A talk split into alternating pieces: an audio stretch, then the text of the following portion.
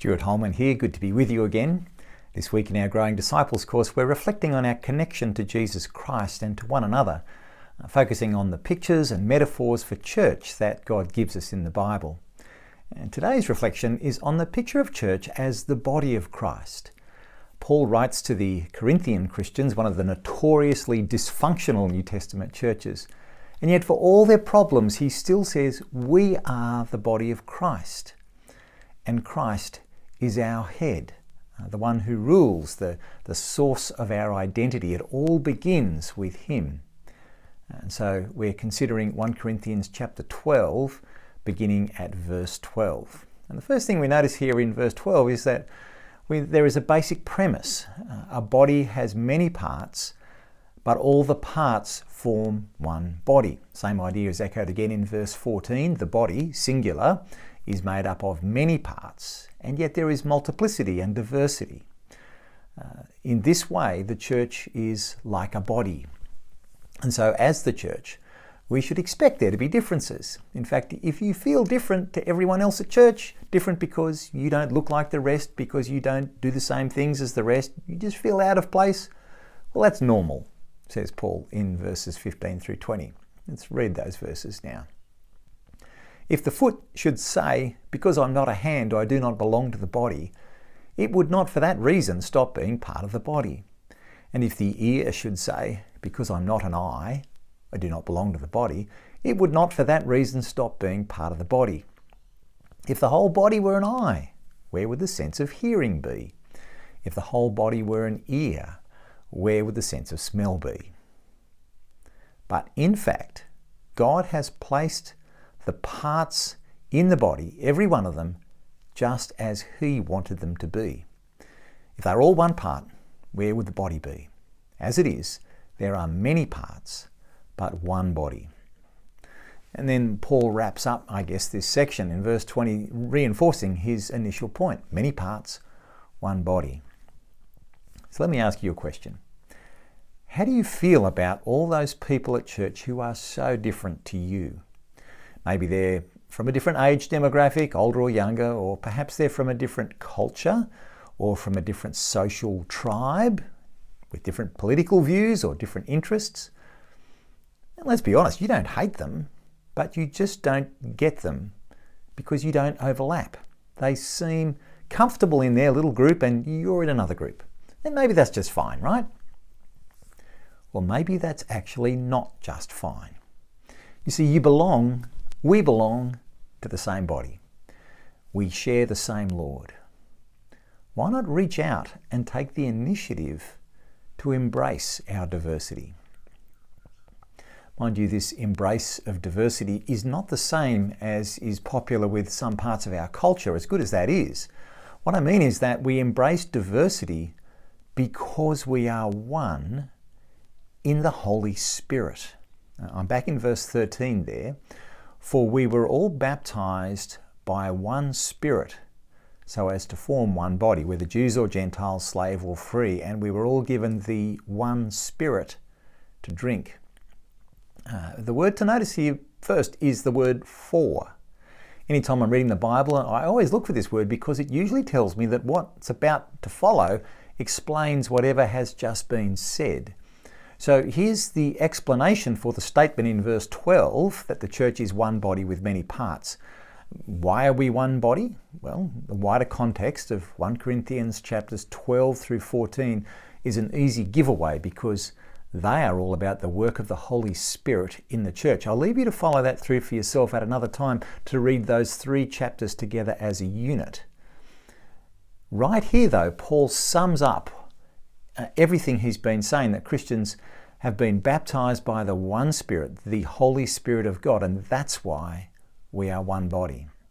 And that reality that we are immersed and reborn and indwelled by the Holy Spirit, each one of us in the same Spirit, that means we are one. Doesn't matter who you are, rich or poor, black or white, private school or public school, tradie or techie, we all live only because we have been baptized and reborn by the Holy Spirit.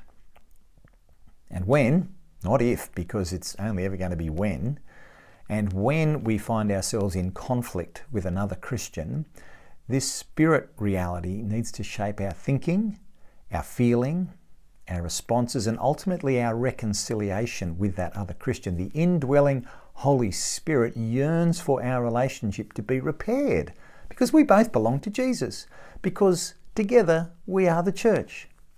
Now, I don't for a minute pretend that this is easy, and sometimes the hurt and outrage caused by sin seems irreparable. It's no small thing.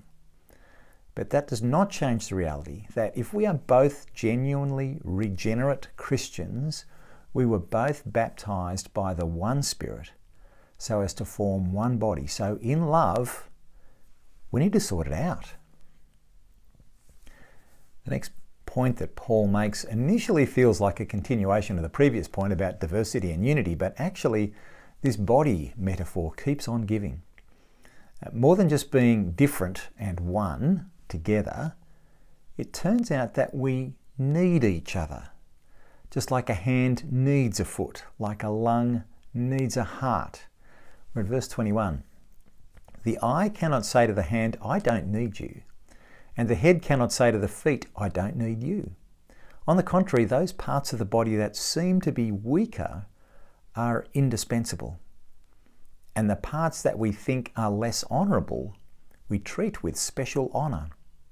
And the parts that are unpresentable are treated with special modesty, while our presentable parts need no special treatment.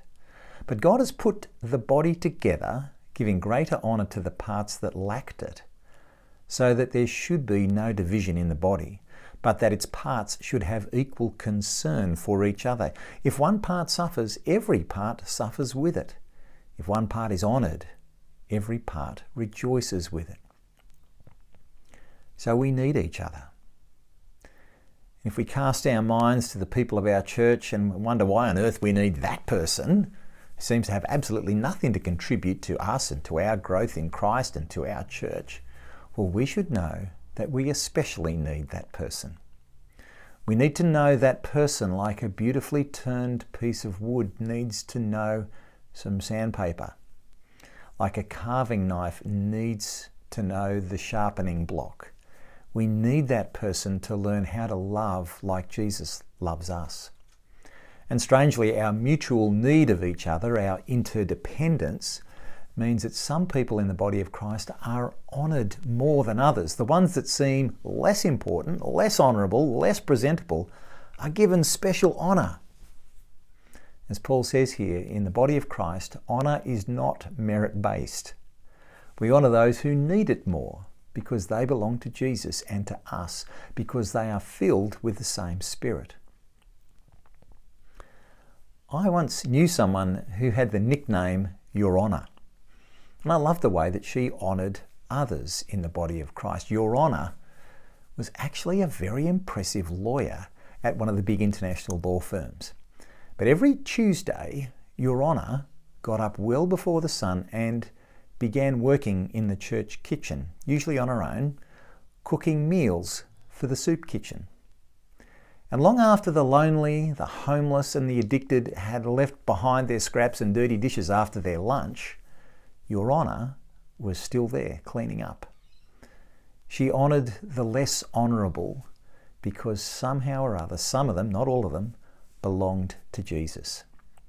And the next day, she got up well before the sun and she went back to work wearing a very sharp suit. She knew she needed every part of the body of Christ. She honoured those who needed honour suffered with the suffering and rejoiced with the rejoicing. There is so much more that could be said about our belonging in the body of Christ, but I want to draw our attention to where this passage lands us. We are the body of Christ and each one a part of it. But no matter what our gifts, our roles, our needs, or our responsibilities, no matter what, the most excellent way is the way of love. You see, as I read that unit of 1 Corinthians chapters 12 through 14, which are all about life in the church, the center point is not about the gifts of the Spirit, but the center point is love. The famous chapter 13, all about love, is the center point of life in the body of Christ. If you want to be a great member of the body of Christ, then love is the best, the most excellent way. Can I encourage you to perhaps read 1 Corinthians 13 today?